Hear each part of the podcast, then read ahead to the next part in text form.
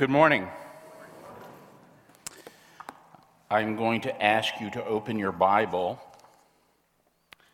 to Hebrews chapter 11. And that is correct, chapter 11. Uh, if you weren't here, I gave the wrong text last week, so people were confused. Uh, chapter 11 of Hebrews, uh, we'll be looking at verses 1 and 2. Hebrews was written to Christians who, in light of rising persecution, were tempted to drift from Christ and thus deny him. Last week, our text called us to persevere in faith to remember the past in order to stand firm in the present. Remember God's faithfulness then, so that your faith is built now in order to face whatever difficulties life has. The righteous shall live by faith. The Christian life is a life of faith from beginning to end. Faith is for all of life, past, present, and future. And today's sermon continues that idea of uh, pers- uh, persevering in the faith in the midst of persecution. Last week, recall the past. Uh, today, we look at how faith enables us to see the future with certainty. Look with me at Hebrews 11, verses 1 and 2. Now, faith is the assurance of things hoped for, the conviction of things not seen. For by it the people of old received their commendation. Faith believes what God says in His Word. It's an assurance, a confidence that God is truthful. What does faith do? It believes that God will bring about what He has revealed and what He has promised in the Bible. Faith is the assurance of things hoped for, the conviction of things not seen. That's really only a, a, a partial definition of what faith is. In fact, it's more a picture of what faith does. It sees and believes what God says as though it is real. In fact, it knows that it is real because God has said it. Our faith sees the fulfillment of God's promises through Christ as a sure thing. It is through this faith that we believe the gospel and, and thus inherit eternal life. And it is the same faith which enables us to persevere to the end instead of shrinking back from Christ and committing apostasy as, as we were warned in chapter 10. And so, uh, uh, uh this morning, before we talk about this description of faith, let's consider uh, perhaps a, a, a more full understanding of what faith is as sort of a background. What is faith? In the history of theology, there is uh, this helpful distinction of the three aspects of faith, three things that make up biblical faith knowledge, belief, and trust. First, knowledge. Uh, it's, it's information. Gospel means good news? What is the good news we are to believe? What, what is this cognitive content that we're to grasp? Years ago, I was leading a, a community fellowship, and I don't remember how we got this to this point in the conversation, but we were talking about sharing our faith with friends and loved ones. And uh, someone in the group said, I don't really share the gospel. I don't talk the talk, I walk the walk. Meaning that they try to live their life as a true Christian, demonstrating uh, an ethics and a morality and a lifestyle consistent with Christianity. That somehow he was different. And on one level, that is commendable. We don't want to be hypocrites. We don't want to say, Yes, I'm a Christian, and then live like the world. The, the problem is that perspective was incomplete. Yes, people need to see the gospel is real in our life, but they need to hear the gospel too. In uh, Romans 10, Paul says, Everyone who calls on the name of the Lord will be saved. But how will they call on the one they have not believed? And how are they to believe in him whom they have not heard? And how are they to hear unless someone proclaims it? Faith involves believing something. What information, content do people need to hear in order to believe the gospel? It's that God became man. He lived and he died as a payment for our sin. That's what they need to hear. Faith involves knowledge, certain amount of information. But it also involves what is called assent, meaning belief that that said knowledge is actually true. We have knowledge of lots of things, some of which we don't think is true. Do you believe that the gospel is true? Do you really believe that God, who became a man, lived a perfect life, and then died in our place?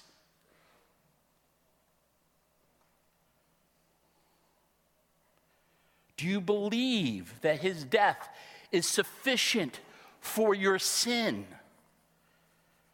That he was not only dead and buried, but that God raised him up on the third day and that he ascended and he is now enthroned in glory, ruling his kingdom, and that one day he is coming again.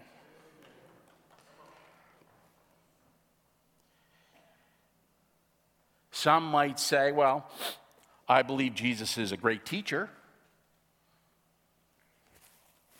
And I believe that he is a, a wonderful moral example. My friends, that is not enough. That is not saving faith. Yes, Jesus is a great teacher. And yes, he is a wonderful example, but he is more than that. He lived and he died and he was raised as a sacrifice of sin. And there is no other name given under heaven by which men must be saved. If you do not believe that Jesus died to pay for sins as a true fact, then you do not have saving faith. Knowledge of the gospel, assent or belief that the gospel is true are aspects of faith, but they are not enough. In James 2, we're told that the demons believe They know the truth. They know who Jesus is. And they know what he did is true. It says they believe and they even shudder. But they're not saved. They do not have saving faith. True biblical saving faith is more than mere assent. It's not less than that, but it is more than that. We have knowledge of the gospel, who Jesus is and what he's done. We have belief that the gospel is true. What else is necessary? What more do we need? The third aspect is trust. You know it, you believe it. Are you trusting that for your salvation?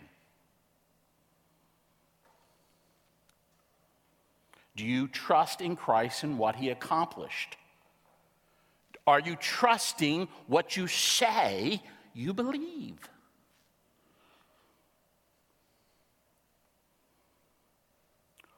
Or are you trusting in something else? Can you honestly say this morning, I have no hope in my own righteousness? For there is no salvation apart from Jesus Christ.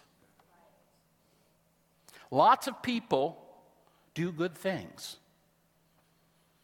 Lots of people go to church. They know the Jesus story, and, and they even give some form of assent in some, at least obscure sense. They think of themselves as okay because they're good people who attend, give, and serve. And, and those things are good things.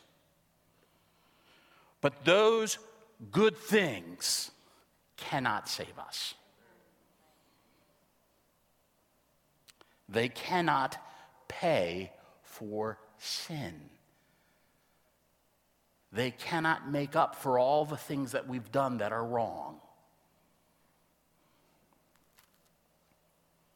We must come to the end of ourselves. We must see our need for a Savior and find our hope in Christ and Him alone? Are you trusting in Christ or something else this morning?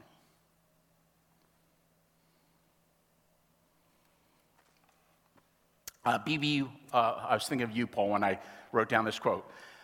B.B. Uh, Warfield, who was a professor at Princeton Seminary at the beginning of the 20th century, uh, wrote this The saving power of faith resides not in itself, but in the Almighty Savior on whom it rests. It is not strictly even faith that saves, but it is Christ that saves through faith. The saving power resides exclusively not in the act of faith or the attitude of faith or the nature of faith, but in the object of faith. This morning, you may have strong faith, you may have weak faith. You may have little faith, you may have great faith. The power of faith is not in faith itself. The power of faith is in its object. And what is our faith in? It's in the saving, our saving faith is in the gospel of Jesus Christ which is the power of God unto salvation for everyone who believes. if we are saved this morning, we have knowledge, we have assent or belief, and we also have trust in the person of Jesus Christ, in who he is and what he has done in our behalf. For Christ is able to save to the uttermost those who draw near to God through him. Since he always lives to make intercession for us. Christ is the one who saves. Faith simply connects us to the person of Christ and his saving benefits. Through faith, we are united to Christ, and so that we are one with him. That's something worth meditating on daily. Because that's even beyond comprehension. How am I one with Christ? According to the Bible, through faith, you are one with Christ. And so all the benefits that he earned through his life, death, and resurrection now belong to you as well. Think of Ephesians uh, chapter 1, verse 3. Blessed be the God and Father of our Lord Jesus Christ, who blessed us in Christ, union with him by faith, with every spiritual blessing in the heavenly places God has blessed us in Christ with every spiritual blessing in the heavenly places.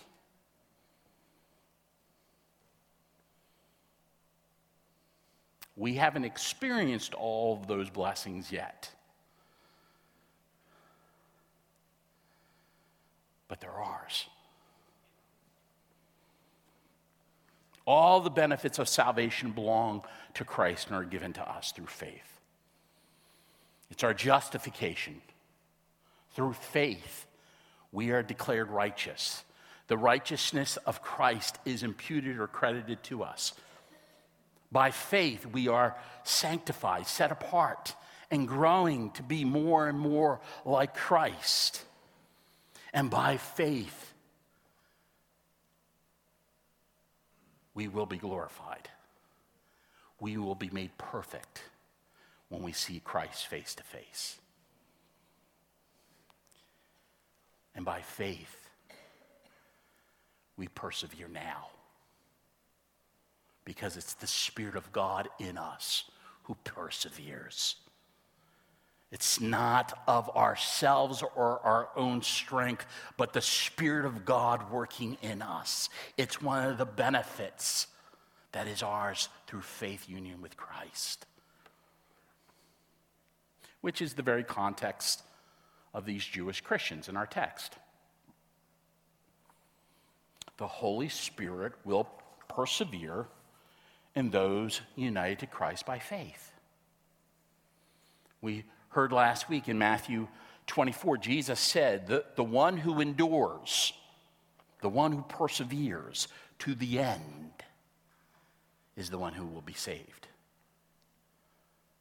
The one who endures to the end gives evidence that the Spirit has been working in their heart. Where does this saving faith come from? It's a grace from God. He gives us a new nature, He, he causes us to be born again. And so that we will believe and trust in Christ. In Acts 16, uh, Paul is preaching in Philippi. And in verse 14, it says, A woman named Lydia was listening to Paul preaching. She was a seller of purple uh, fabrics from uh, the city of Thyatira. She was a worshiper of God. And then it says this And the Lord opened her heart to respond to the things spoken by Paul. As the gospel was preached, the Holy Spirit worked in Lydia's heart, opened it up, gave her eyes to see, caused her to be born again. She was regenerated. Regeneration is the, the technical term, the theological term for being born again. And at her regeneration, she receives this new nature, and this new nature loves God, believes God, and trusts God. And that is ours. It's who we now are. We're a new creation in Christ. The old things have passed away, the new things have come, and the new things is faith and trust in Jesus.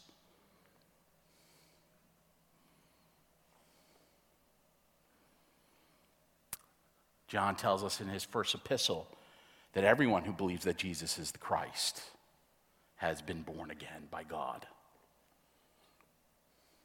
Saving faith is not something we need to work up in ourselves. Faith is something that we can nurture once we have it. But we, we can't work hard enough to obtain it because it's a gift. It comes from God. It's born us by the Spirit of God. And this born again, new nature faith produces fruit in our life. Because it's a living and active faith. It produces good works. What does the Bible tell us in James 2? Faith without works is what? Dead. James says, What good is it if someone says they have faith? Lots of people say they have faith. Do you believe in? Oh, yeah. What good is it if someone says they have faith but does not have works? Can that faith save them? And James says no. Not because faith is insufficient, but because that person has no saving faith.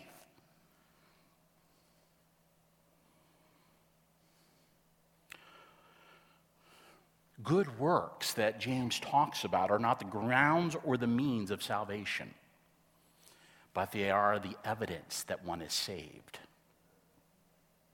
Saving faith is a work of the Holy Spirit.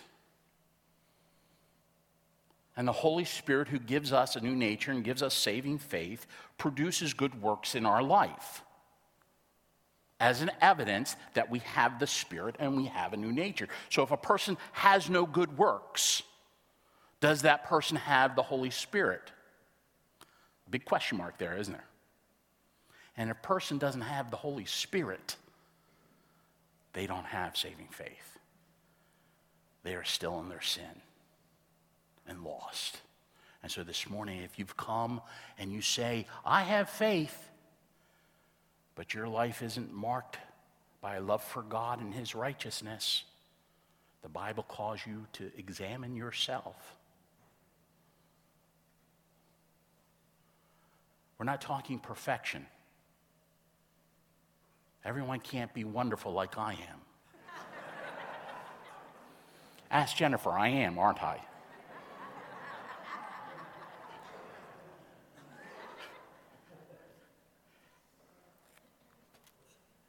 We know we're not perfect, but we're not the people we were before. And we get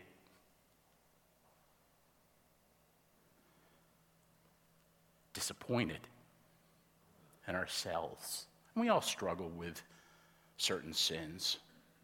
And each of us has one or two sins that we think we had victory over it, but Every once in a while, it rears its ugly head again, which tells us that we still need dependence on God, that the battle's not over, that we still need faith to believe.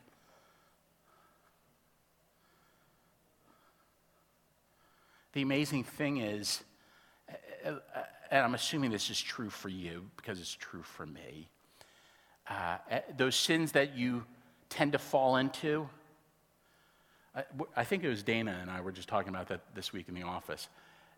you feel stupid afterwards, don't you? Because you think, how long will it take me to learn? This, is, this never pays off. This never ends well. Somehow, you know, whether it's pride or anger or, or self, whatever the, your issue is, you know, it promises satisfaction.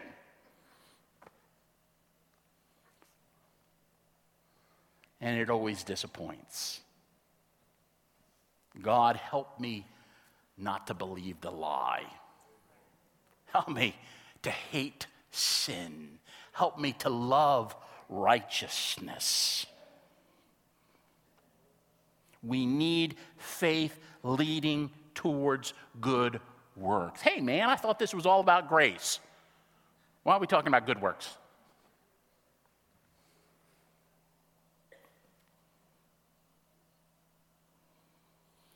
It is a grace of God,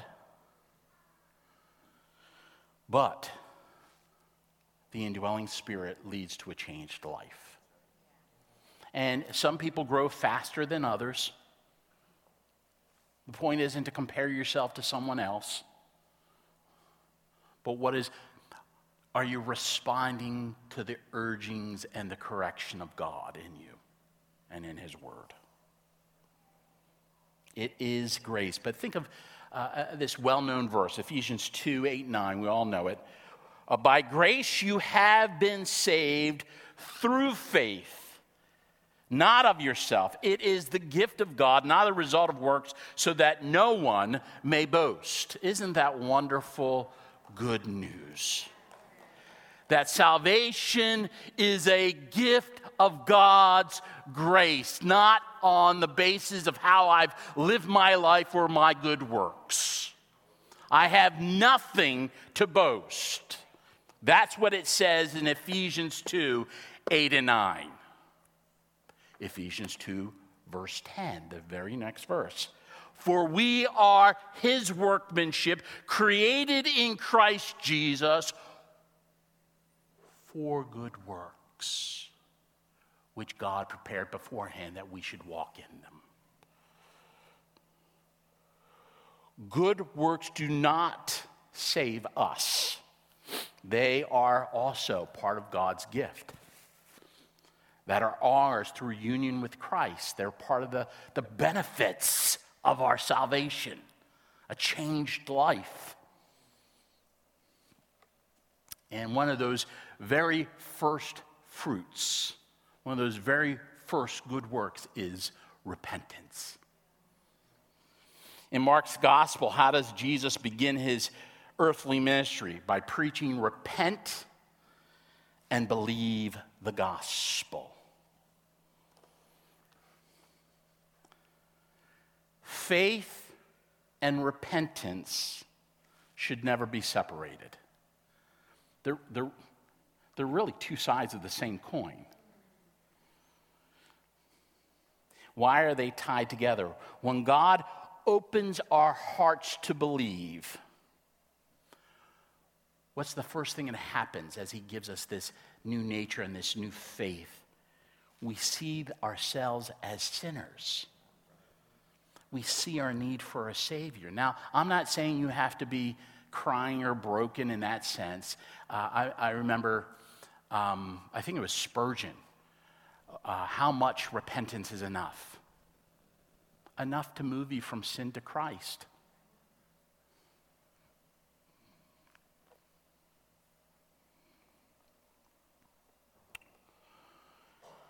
God opens our heart and we see our need, and we turn to Christ, finding forgiveness.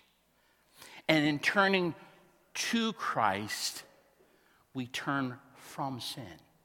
See the picture? We repentance is turning what? Away from sin. Faith is turning to Christ. And so the two go together. We turn from sin and we turn to Christ. Repent and believe the gospel. And true repentance is an act of faith because it believes that forgiveness is possible. if we didn't believe that God would forgive us, that our sins could be paid for, we would never come to Christ. Faith enables us to see the beauty of Christ and to see the ugliness of our independence and our self sufficient pride. And to repent, turn from sin, to follow Christ Himself.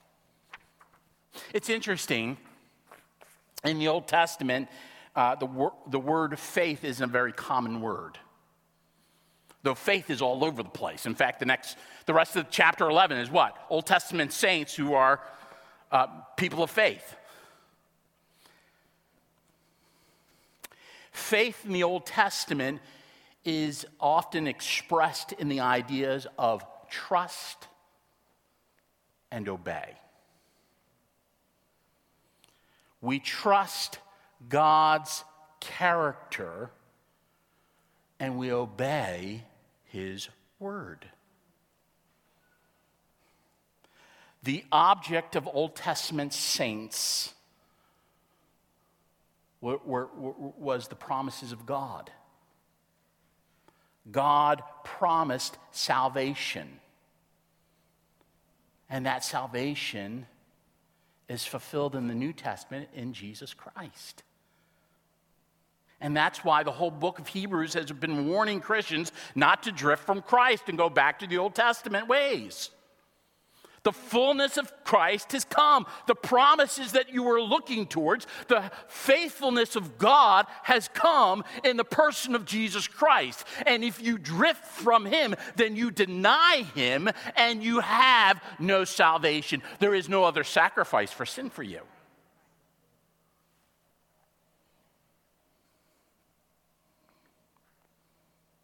Christ is everything that God promised you.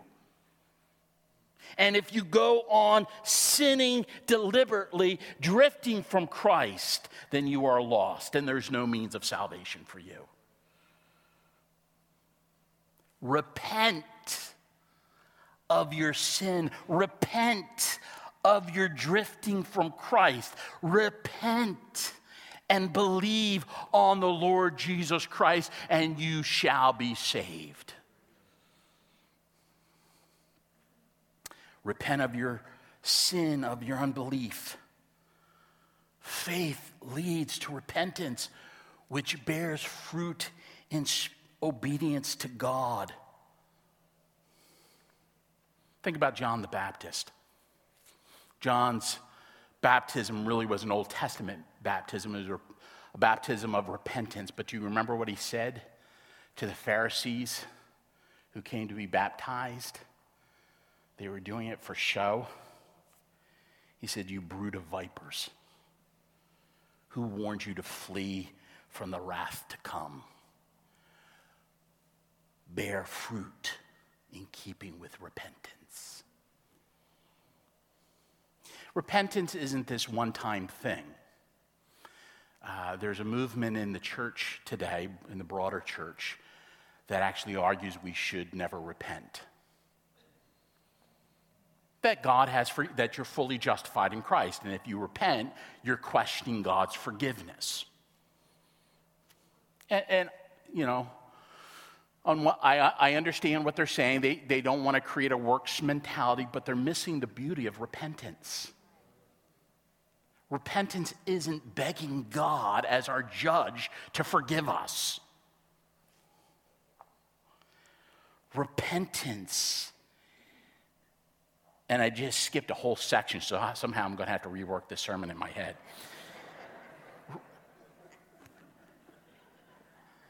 So I'm stalling. Um, when we repent, we're not going to God as our judge pleading with Him to forgive us. We're going to our Father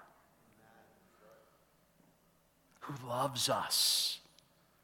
And our hearts cry out, Abba, Father, help me. This is too heavy for me to carry. I can't do it on my own. I need you. That's a wonderful thing. That's what God wants. He wants us to know that we need Him. Not because he, he, he needs to feel needed, but because we do need Him. And it's foolishness to think we don't. Our struggle with the same sin over and over again should tell us that. Left to myself, I'm an idiot. I really am. But so are you.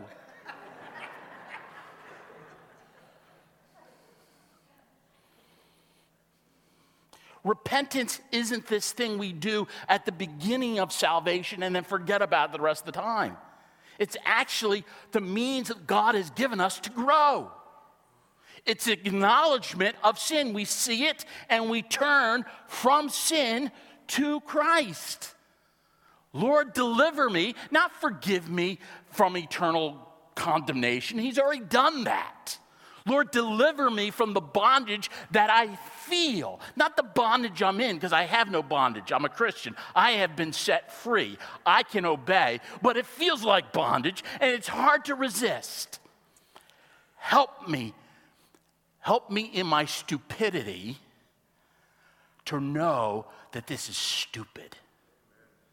Give me wisdom. Give me insight. Give me clarity.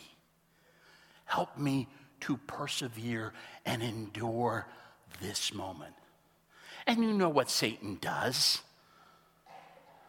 Okay, okay, yeah.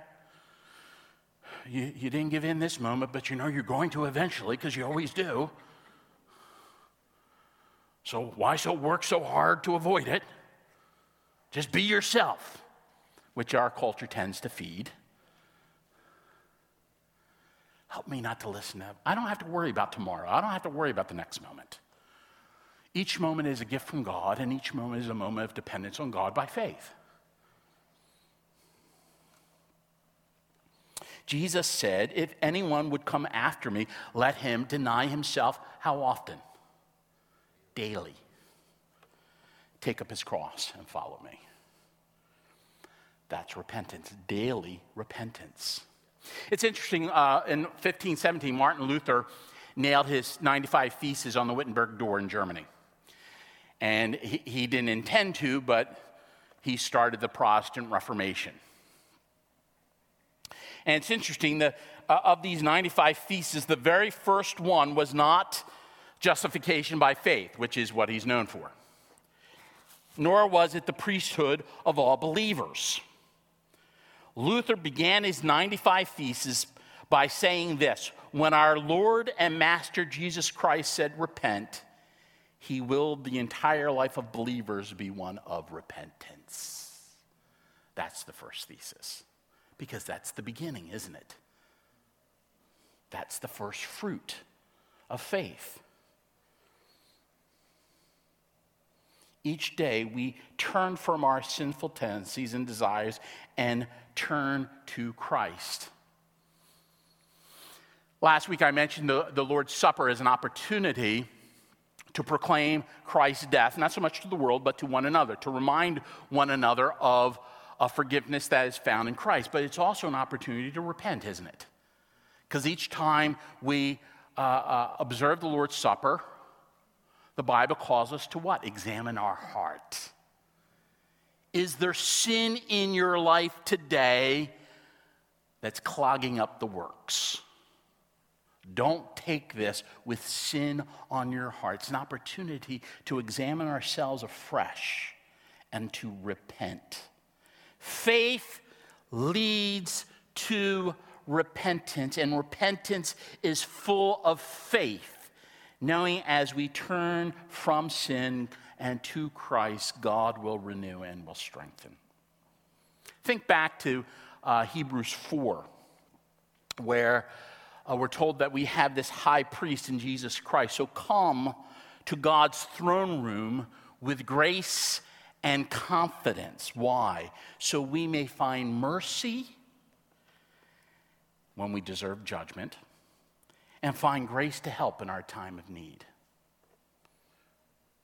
Come to the throne room with confidence to find mercy and grace to help. When do we need mercy and when do we need grace to help? When we're struggling with sin.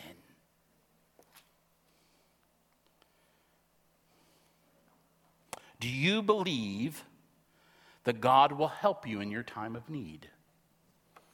Do you believe his mercies are new every morning? Do you doubt that he who began a good work in you will perfect it in the day of Christ Jesus? Do you question God's uh, love, his power, or his promises? The answer is the same repent and believe. Verse 1 of our text faith is the assurance, the substance of things hoped for. Faith give, gives substance to things that we don't yet see. We think this is all that there is, the things that we can see, touch, and feel. That this is, this is reality. There is so much more. And faith gives us eyes to see it. Right now, Christ is enthroned in glory, ruling his kingdom. We cannot see it, but faith sees it as true. God works all things together for good. Put it on a bumper sticker or a cup. But when you're suffering, it's hard to believe that, isn't it?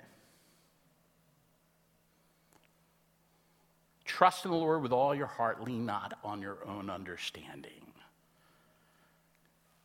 Real easy to do when you understand what's going on. It's when you don't understand. And God says, Trust me. That's a time of repentance. That's a time of faith. Lord, I don't know how to. I'm scared. Hurting. I'm alone. I need help. Today we walk by faith and not by sight. But one day we will see Christ. And that which is temporal will fade away, and we will be sure of everything that we've had faith for. Because we have faith, we can see the future and believe it as true as though it was present right now. We persevere knowing that God is always faithful and He will accomplish what He has promised to do. Faith gives us this foretaste of the life that's yet to come. And so faith allows us to live in both good and bad times with a hope that, that is firm and solid on the foundation of, of Christ. That has always been true of God's people. Verse 2 For by uh, faith, the people of old received their commendation. In fact, uh, uh, it starts off saying that, chapter 11. It's, it's going to then list all these saints, and we all have read chapter 11. It ends up, and these people receive the commendation of God. This whole thing is meant to explain Old Testament saints received the blessing, the approval of God by faith, just like you and me. But just listen uh, briefly to some of them. This is uh, Hebrews 11, 32 to 35a. Time would fail me to tell of Gideon, Barak, Samson, Jephthah, David, and Samuel and the prophets, who through faith conquered kingdoms, enforced justice, obtained promises, stopped the mouths of lions, quenched fire, escaped the edge of the sword, were made strong out of weakness, became mighty in war, put foreign armies to flight. Women received back their dead by resurrection. And all God's people said, Amen. That's the faith I want.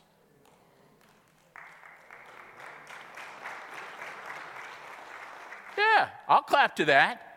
But the text goes on, doesn't it? We all want, I want to walk on water and raise the dead. Others, through the same faith, received mocking and flogging, chains and imprisonment. They were stoned. This one always gets me sawn in two. killed with the sword. Sonnet 2. Man.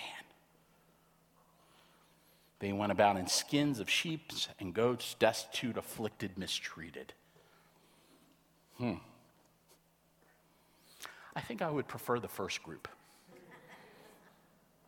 But we don't get to decide that, do we? God does. But the wonderful thing is, humiliation and suffering is the road to glory. It's the path and the model that Jesus gives us.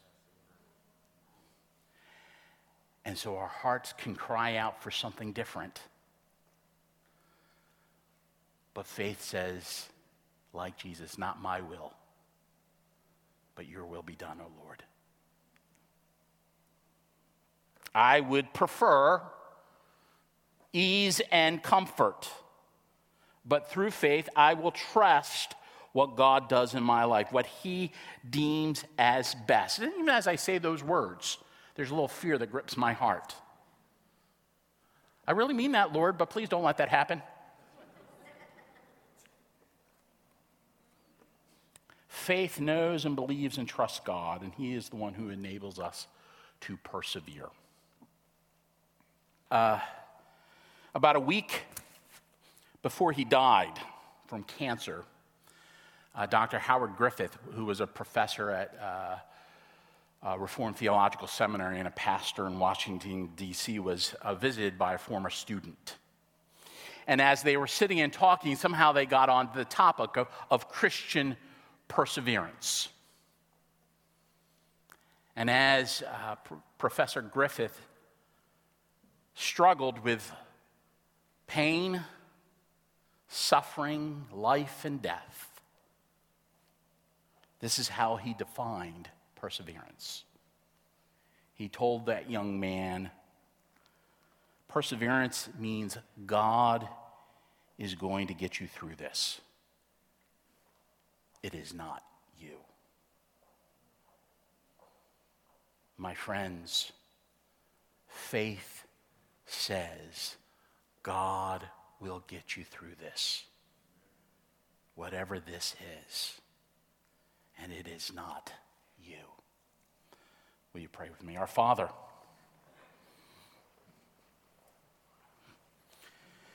sometimes these truths can be easy to say, harder to live out. And so, Father, this morning we ask that your Spirit uh, would encourage your people, that those times and those places that, in ways that we need to repent, that our hearts would be humbled, that we would repent, and our hearts would cry out to you for help. Let us not see that as weakness but as Christian strength as we lean upon you. And we ask this in Jesus' name. Amen.